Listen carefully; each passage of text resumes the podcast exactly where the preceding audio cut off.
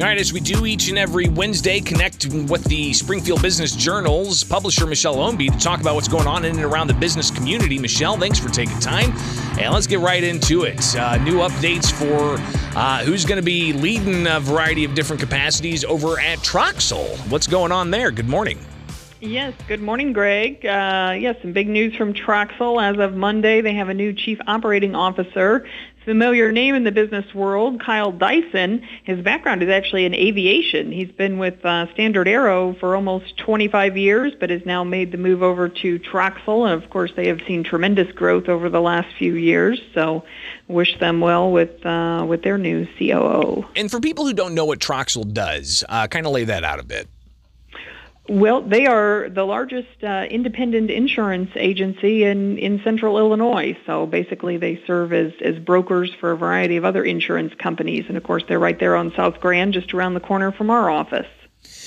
We're talking with Michelle Ownbey, publisher of the Springfield Business Journal, to get an update of what's going on in and around the business community. Uh, it's always good to see business owners branch off and invest in other types of operations, and that seems to be what's going on with Sunny Adams and Adams Pest Control, not dealing with pest control. What are they dealing with uh, when it comes to land management?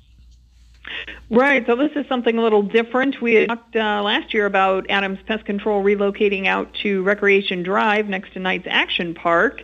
Uh, that company went through a, a significant expansion as well, but now Sunny Adams, the owner, and his son, Parker Adams, have launched a new company. It's, it's headquartered out of the same location. It's called Huntco Land Management, but the focus is really on uh, farmland, hunting ground, that kind of thing. You know, they got the bobcats and the heavy equipment, and so they'll get out there and clear a fence line or whatever kind of dirt work you need done. Uh, and Parker is a junior in college, but uh, is going to have a flexible schedule his senior year. So he's he's getting things going this summer. And Sonny said that he's going to be able to uh, continue the, the working in the business until he graduates. So good for him, starting him young as an entrepreneur. Yeah, and uh, being able to get right out of uh, education and jump into a, uh, a job that's uh, that's always thumbs up because it gets people uh, continuing that pace and not having any kind of lull. So best of luck to the Adams family there. Uh, meanwhile, we also want to talk about how we're helping those who are experiencing homelessness. There's been lots of debate over the years on how we exactly do that and what kind of facilities we need to have? What kinds of collaborations amongst nonprofit groups should there be? Even police getting involved to a degree with a uh, oversight of sorts. But what's going on with the the latest concerning um, the the city's involvement and uh, uh, grant dollars to help those experiencing homeless homelessness? Right, as you said, the uh, the topic of homelessness has been a hot uh, hot issue in Springfield for a long time and doesn't show signs of going away anytime soon. But construction is actually going to break ground in August on a new uh, development on the west side. This is on South Park Avenue, kind of right behind that Sonic on Wabash.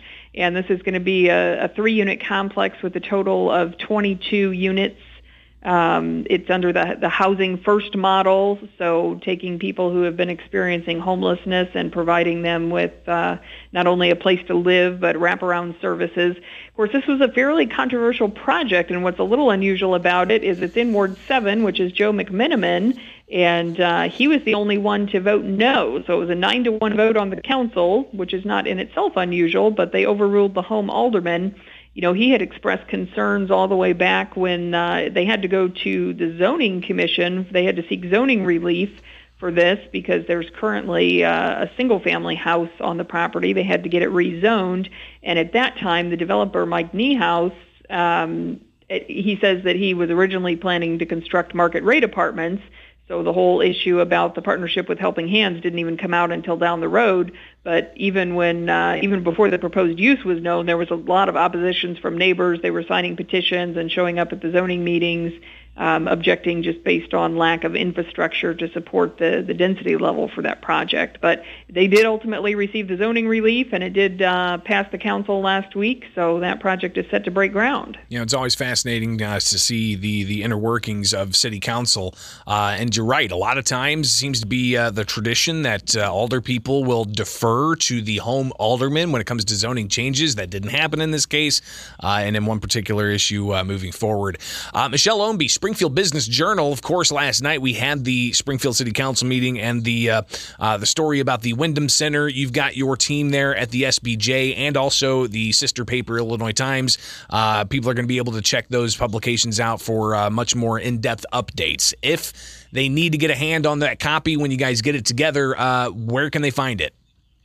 Absolutely. Well, if you go to our website, springfieldbusinessjournal.com, you can sign up for BizBites. That's our newsletter that comes out every Wednesday afternoon, and it's free of charge. So we have the roundup of what's happening in the business world. And of course, you can also sign up to get the print edition delivered directly to your home or office. Michelle Ownbey, publisher of the Springfield Business Journal, greatly appreciate you taking time with us as always, and we'll check back in next week. All right. Thanks, Greg. It is Springfield's Morning News. I'm Greg Bishop on 90.